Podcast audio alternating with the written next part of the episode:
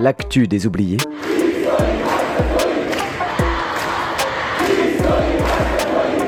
Saison 4.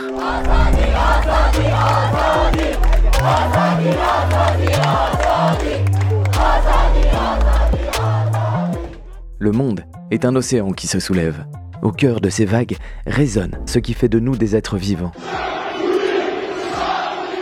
Écoutons déferler cette écume.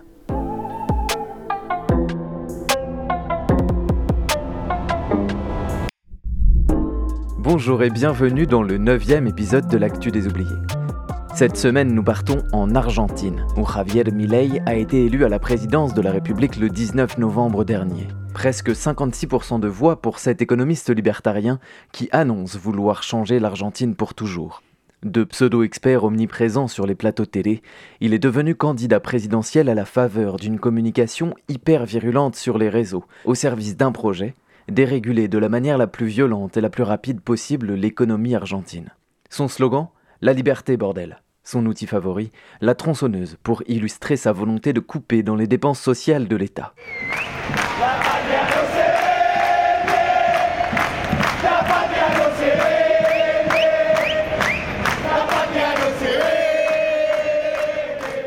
D'abord, le ministre de l'économie Luis Caputo annonce la dévaluation du peso, avec pour conséquence l'augmentation du coût des marchandises en provenance de l'étranger, alors que l'inflation atteint déjà 160%, et la réduction des subventions sur les transports et l'énergie.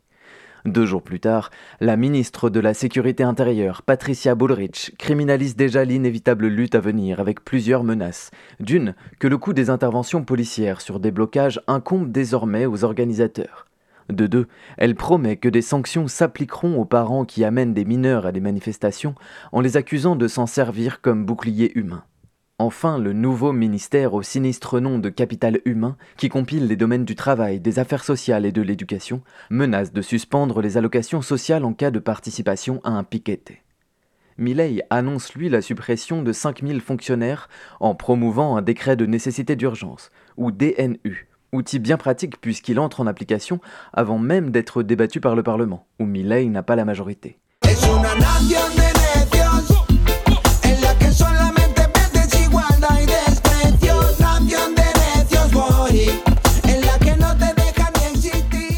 Ce décret modifie plus de 300 lois dans tous les domaines de la vie et de la société. Les mesures les plus importantes promettent la baisse des indemnités licenciement, la réduction du droit de grève ou la vente des médicaments dans n'importe quel commerce. Le DNU abroge la loi qui encadre les loyers, les propriétaires pouvant désormais faire payer le loyer qu'ils désirent à leurs locataires. Il supprime également la loi qui interdit la privatisation des entreprises d'État et celle qui interdit à la grande distribution de spéculer sur les produits de première nécessité. Au total, c'est plus de 3500 normes qui sont annulées, dont la plupart des normes environnementales, y compris celles qui interdisaient les prospections dans des zones périglaciaires. La dérogation à la ley des tierras fait notamment craindre une véritable recolonisation du pays via la vente désormais sans limite de terres, de forêts, de lacs, de rivières ou donc même de glaciers à des multinationales dévastatrices.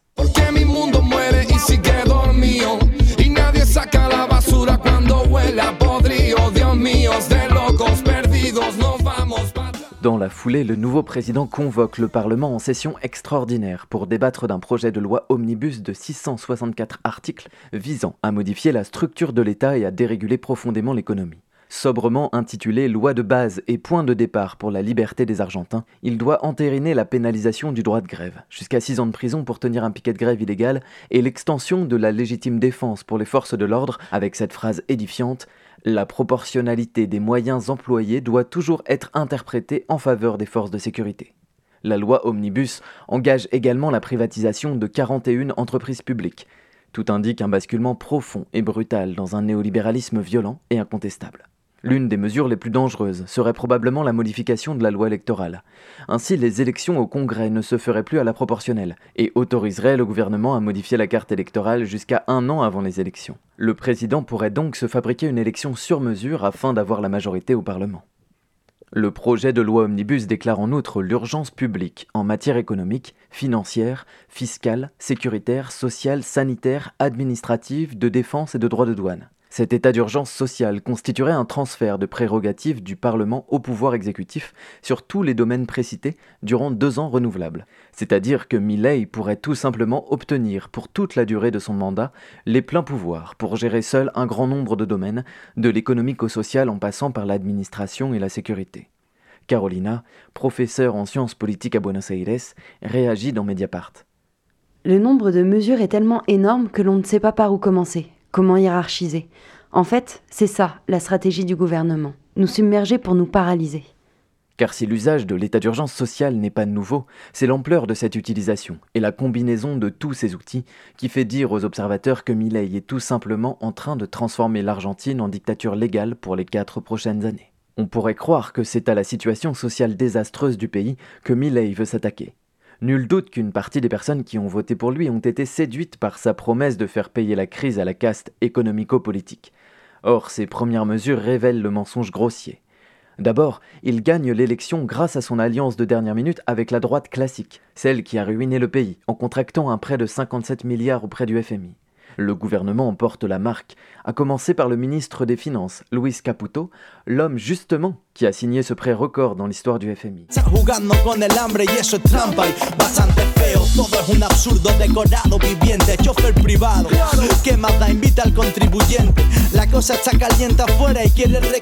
Si les premières mesures proposées par le président sont adoptées, l'État argentin sera en fait totalement acquis au capital et à la finance. D'abord, les cotisations sociales sont réduites pour les entreprises. Ensuite, il y a la loi d'amnistie pour l'évasion fiscale. Désormais, une fraude de moins de 100 000 dollars ne sera plus répréhensible, sans oublier les promesses de bienveillance pour ce qui est vu comme des petits délits de riches, du style oublier de déclarer ses travailleuses domestiques. Et pour bien démontrer que Milley n'a aucune intention de protéger sa population, il désindexe les retraites de l'inflation et annule les mesures de protection sociale mises en place pour les salariés. C'est ainsi que l'on retrouve déjà en décembre une partie de son électorat dans la rue, désabusé par la tromperie. Oui, parce que s'il a joué la carte de la nouveauté pour être élu, Milley incarne en fait un conservatisme décomplexé et reprend des méthodes éprouvées par le néolibéralisme. En agissant rapidement et dans tous les domaines à la fois, il crée une paralysie de l'appareil parlementaire et assomme ses adversaires politiques. L'utilisation de failles de la Constitution, à la limite de la légalité, empêche le Parlement de débattre sur le fond et réduit la séquence à un jeu d'alliances politiques. Enfin, ce choc politique et social s'accompagne d'un tour de vis répressif, qui lui assure d'être armé face à une réponse populaire inévitable.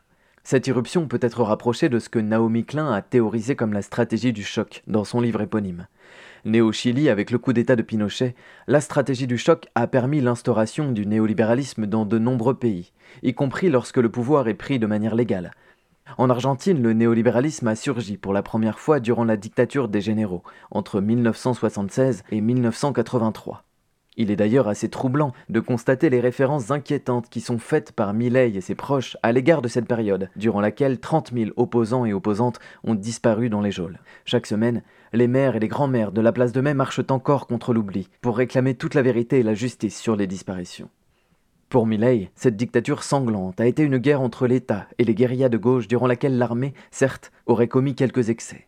Rien d'étonnant lorsqu'on connaît ses débuts en politique. Le libertarien a été l'ancien conseiller économique du député puis gouverneur Antonio Bussi, ex-général condamné plus tard à la perpétuité pour l'un des crimes qu'il a commis pendant la dictature. La vice-présidente qu'il s'est choisie est elle aussi connue pour ses prises de position révisionnistes. Victoria Villarruel est elle-même fille et nièce de militaires, l'un participant aux opérations anti-subversion dans la province de Tucumán, l'autre commandant du centre clandestin de détention Le Vesubio, dans la banlieue de Buenos Aires.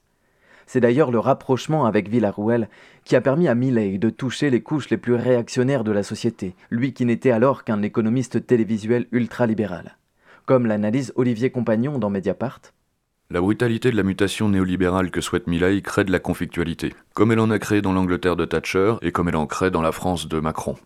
On a un cas classique de projet néolibéral qui risque de basculer dans des formes très autoritaires. C'est la condition sine qua non à l'application de son projet. Là où Milley va encore plus loin, c'est dans l'application des principes édictés par les penseurs libertariens, à l'image de Murray Rothbard, qui considérait que dans une société libre, il devait y avoir un droit à la discrimination. Ainsi, l'INADI, l'Institut national contre la discrimination, la xénophobie et le racisme, devrait disparaître. Dans la même veine, l'État ne prend plus en charge la scolarisation des étudiants étrangers. Ce sera donc aux universités elles-mêmes de le financer.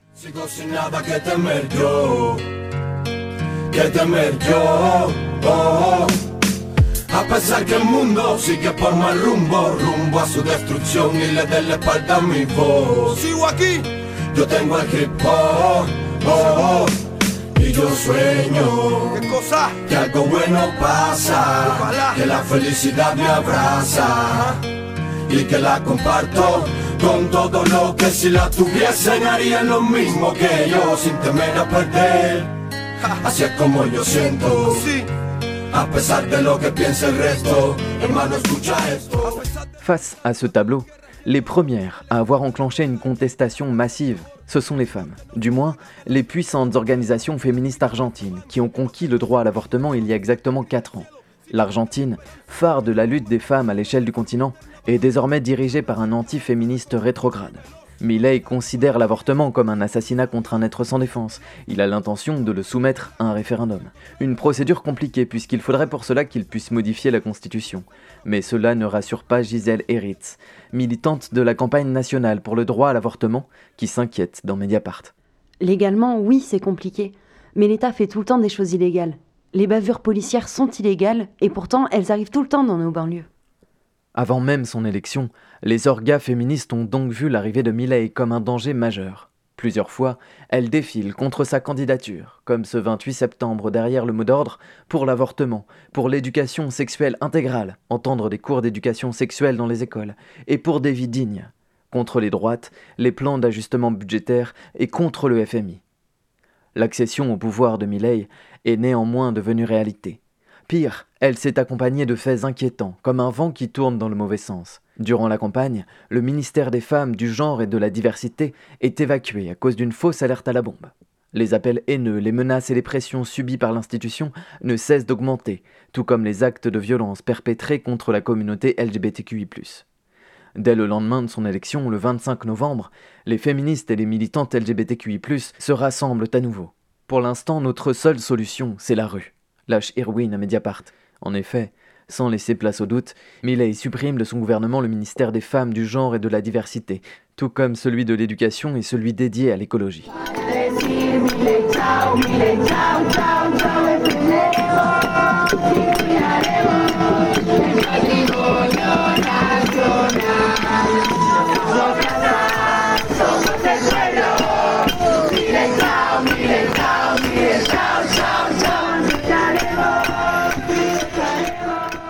L'opposition à Milley se construit donc dans l'urgence. Prise de court et désorganisée, elle a toutefois l'avantage de pouvoir unifier un très grand nombre de secteurs menacés, jusqu'aux salariés de la Banque Nation qui ont peur de la privatisation. C'est un véritable plan de lutte qui est mis en place, avec en ligne de mire l'appel à la grève générale lancé par la CGT pour le 24 janvier appel que beaucoup se réapproprient. Les organisations féministes, bien sûr, telles que Ni Una Menos, mais aussi les maires de la place de Mai, les syndicats CTA et le mouvement Piquetero. Déjà alors, c'était contre un néolibéral dont les prêts au FMI ruinaient le pays que les chômeurs et les chômeuses créaient le mouvement Piquetero à la fin des années 90. Leur lutte, alliée à celle des sans-abri et des syndiqués, avait abouti à l'époque à la démission du président Fernando de la Rua et à l'élection de Nestor Kirchner, qui avait refusé de rembourser la dette au FMI et ramener l'Argentine à une certaine décence sociale. La légende raconte que c'est à cette occasion que sont nés les cacerorazos, ces concerts de casseroles désormais imités mondialement. Le 20 décembre, 22 ans jour pour jour après ce soulèvement historique si cher à la mémoire sociale de l'Argentine, les casseroles ont de nouveau résonné dans les rues de Buenos Aires, car c'est le jour que Milei a choisi pour annoncer son décret de nécessité et d'urgence.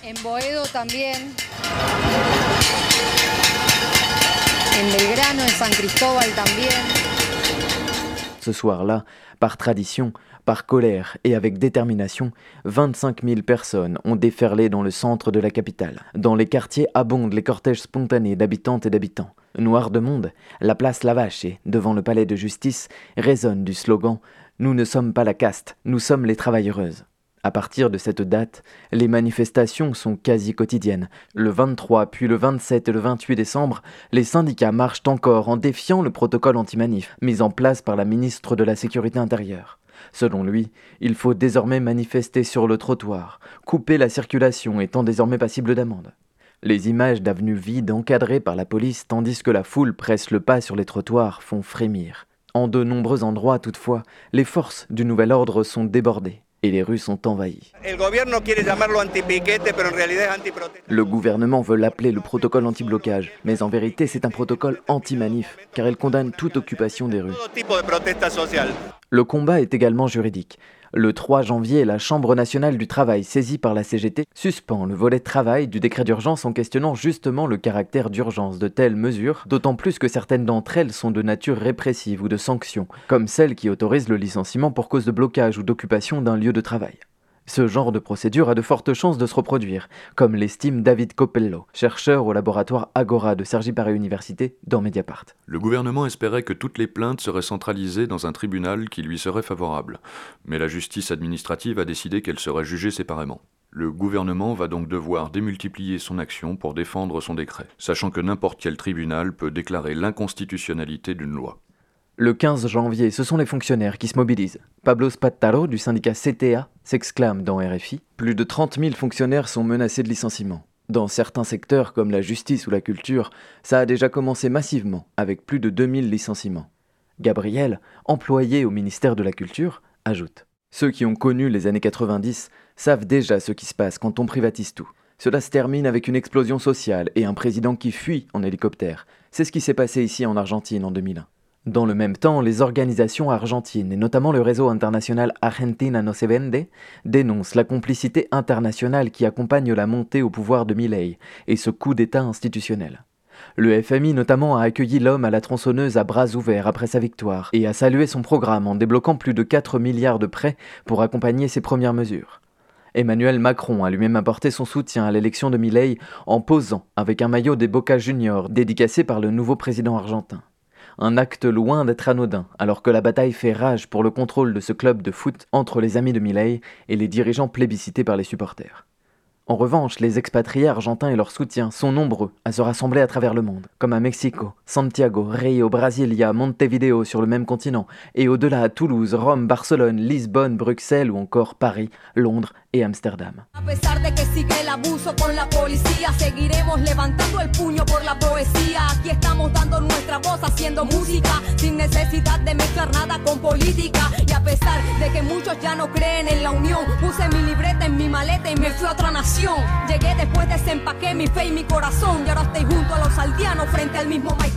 C'est ainsi qu'arrive le 24 janvier.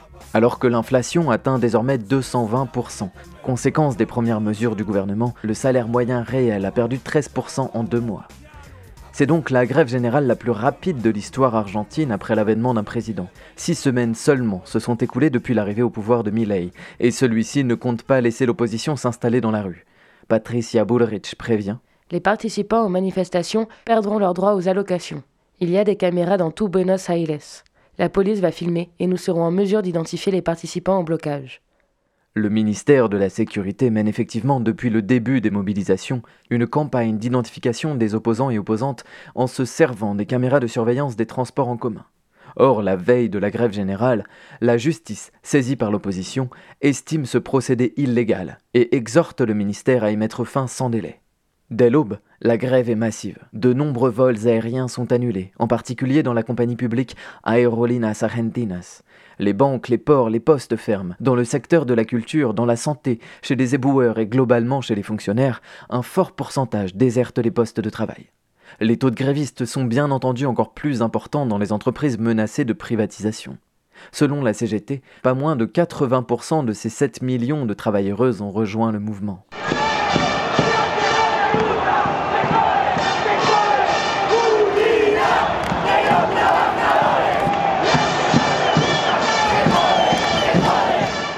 Un million et demi de personnes battent le pavé, dont 600 000 dans la seule Buenos Aires. Les avenues argentines résonnent des slogans La patria no se vende, la patrie ne se vend pas, ou celui qui ne saute pas vote pour Milei. Hector Der, co-dirigeant de la CGT, se hisse sur une estrade et prend la parole. Nous sommes ici pour dire aux députés et aux sénateurs que nous sommes venus défendre la patrie, que nous sommes venus revendiquer 40 ans de démocratie et qu'entre vos mains se trouve la possibilité de remettre la démocratie sur pied et de revendiquer la division des pouvoirs.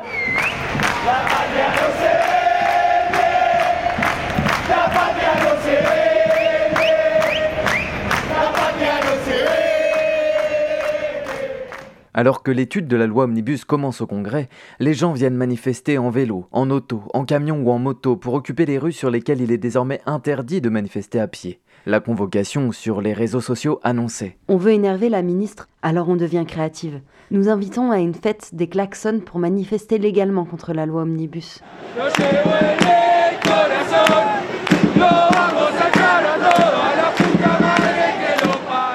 À Buenos Aires, on entend les détonations de flashballs tirées par les flics à moto, tandis que le canon à eau chasse les manifestants et les manifestantes de la plus large avenue du monde. En face du Congrès, la foule s'amasse chaque jour au milieu de l'après-midi. Les camions d'Unidos por la Cultura s'invitent pour proposer spectacles et concerts et faire durer le plaisir. Et la nuit venue, des bennes de carton sont incendiées face aux forces armées qui gardent le Parlement.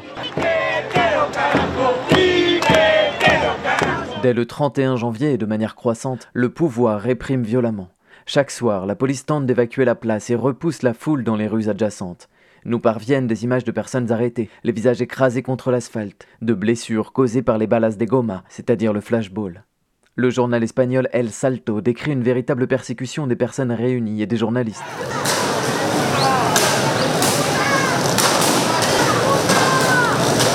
Les balles de caoutchouc, affirme-t-il, sont tirées au niveau de la tête, provoquant de nombreuses mutilations. On peut le constater sur les vidéos montrant la police à moto qui sème la terreur dans les rues.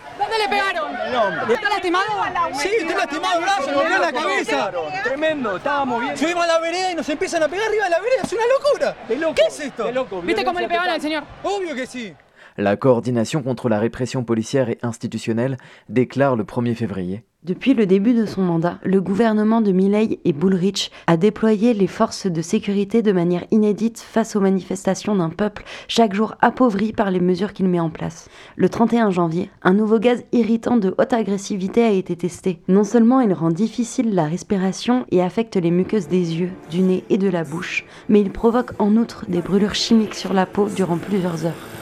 Navego en tu cultura de mentiras, el naufragio de valores. Un mundo en democracia que gobiernan dictadores. No llores, ahí fuera fieras echan flores. Actores dirán que no vives mal, que vendrán tiempos mejores. Temores que nos asolan a solas frente a la televisión.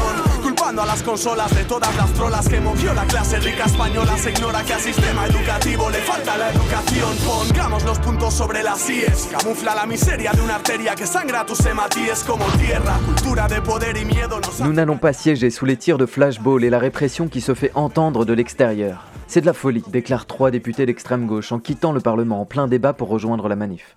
Au final, plusieurs centaines de personnes sont blessées en trois jours, d'après le réseau qui réunit une quinzaine d'organisations et qui saisit dès le lendemain la Cour interaméricaine des droits de l'homme, écrivant notamment sur le gaz au poivre. Il s'agit d'un composé chimique hautement toxique et irritant, que nous qualifions d'instrument de torture, et qui a été utilisé de manière indiscriminée contre ceux et celles qui exerçaient pacifiquement leur droit à protester. Il est indéniable que les autorités ont autorisé son usage et donc ont préalablement fait son acquisition.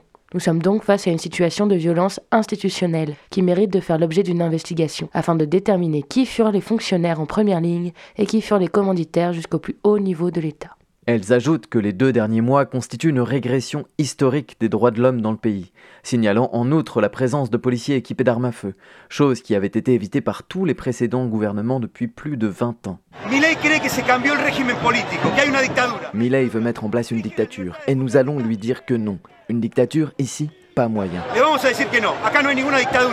Dans l'intervalle, Milei a dû négocier pour faire adopter sa loi Omnibus, la réduisant de 664 à 300 articles, renonçant notamment à la privatisation de l'entreprise pétrolière IPF.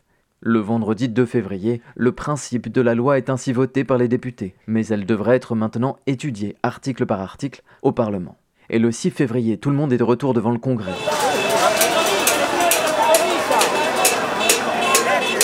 Quel matin, première épine dans le pied pour le parti présidentiel. Le deuxième article est rejeté. Certains de ses alliés politiques le lâchent au fur et à mesure des débats. Lorsque l'état d'urgence sociale est proposé au vote, trois des six domaines concernés sont finalement retirés. Le Parlement conservera ses prérogatives en matière sécuritaire, financière et administrative. À partir de là, le président subit littéralement défaite sur défaite. La plupart de ses propositions, et parmi les plus fortes, sont rejetées, jusqu'à arriver à l'article 7, celui qui doit entériner la privatisation des nombreuses entreprises publiques. Les alliés potentiels intiment au député Mileilis de négocier, mais l'intransigeance du patron fait que son parti veut passer en force. À l'heure des comptes, celui-ci décide finalement d'annuler la session et demande un retour en commission du texte ambitieux, sans doute trop ambitieux pour un président sans majorité. Tous les articles déjà votés sont donc annulés et la loi sera éventuellement réétudiée. En vérité, c'est assez peu probable. De Jérusalem parviennent les images de Millet dans une colère noire. L'ironie, c'est que celui-ci, en visite en Israël, est au même moment en train de pleurer sur le mur des lamentations, image devenue virale sur les réseaux sociaux. Le soir même, il publie la liste des traîtres, les menaces de vengeance et déclare La caste a voté contre ce que le peuple avait voté dans les urnes. Le peuple, pourtant, célèbre la défaite de l'autocrate malheureux devant les portes du Parlement, casserole en main. On lit dans une médias que la foule passe de l'incrédulité à la joie. Musique, danse et embrassades font exploser la place face aux forces de l'ordre médusé. La victoire est d'autant plus belle qu'elle était inattendue.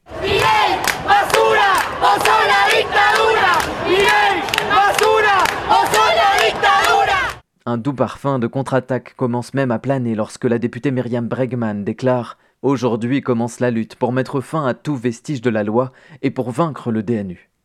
Des batailles, il y en aura d'autres, bien entendu. La veille, justement, arrivait un projet de loi visant à limiter l'avortement aux situations de danger médical imminent pour la mère. Dans la foulée, la campagne nationale pour le droit à l'avortement avertissait. Si nous soufflons assez fort, nous lèverons des vagues. Nous savons devenir la marée. Il n'y aura pas un seul pas en arrière l'avortement est loi. La radio La Collectiva évoque, elle, l'émergence spontanée des assemblées de quartier depuis le 20 décembre. Depuis l'arrivée au pouvoir de Milei, et de manière croissante avec les journées de manifs successives, des assemblées de quartier sont nées à travers Buenos Aires et sa périphérie. Radio Sur estime pour sa part qu'une trentaine d'assemblées sont nées pour la seule ville de Buenos Aires, y compris dans les quartiers aisés tels que Belgrano, où Milei a fait ses meilleurs scores. En moins d'un mois, plusieurs coordinations des assemblées de quartier se sont même constituées. D'abord au Parque Centenario pour la ville de Buenos Aires, puis dans la périphérie ouest et dans la périphérie sud. Très vite, les assemblées ont aussi convoqué des marches décentralisées. Ainsi, le 24 janvier, les assemblées de l'Ouest se sont massées sur la rue Parana avant de marcher ensemble vers le Congrès. Il est inévitable, conclut la radio populaire, de sentir dans ces assemblées comme une réminiscence des assemblées nées durant le soulèvement populaire de janvier 2001. Jonathan Baldivieso, référent de l'Assemblée des quartiers historiques et vivants de San Telmo et Montserrat, espère transformer cette résistance contre ce qu'il nomme le tyran et ses délires en une lutte pour une autre société.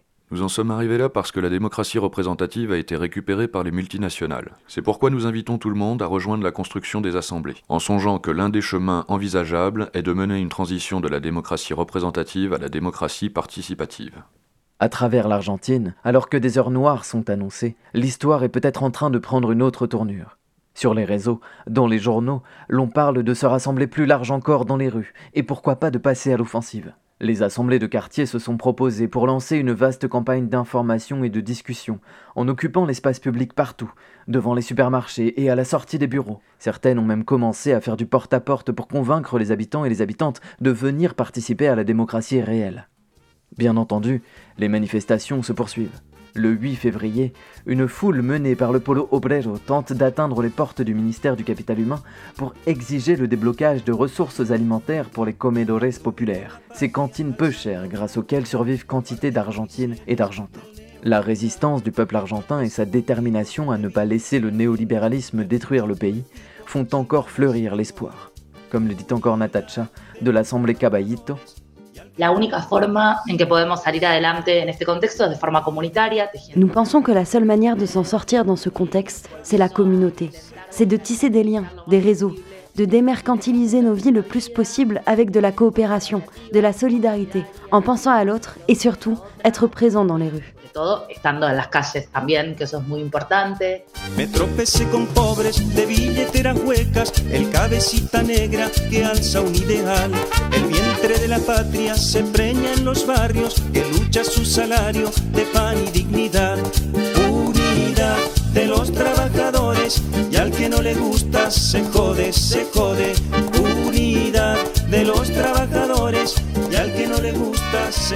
C'était le neuvième épisode de l'actu des oubliés, merci de l'avoir suivi. Pour plus d'infos sur nos sources et sur les musiques écoutées durant cet épisode, rendez-vous sur notre blog. Bonne semaine à tous, belle lutte, et à dans deux semaines pour un épisode spécial 8 mars. Y cada 20 años nos despilchan la patria y se llevan la lata a un paraíso fiscal. Regalan nuestras tierras, los ríos y cesteros, piratas sin bandera, neocerdo liberal. Unidad de los trabajadores y al que no le gusta se jode, se jode. Unidad de los trabajadores y al que no le gusta se jode, se jode.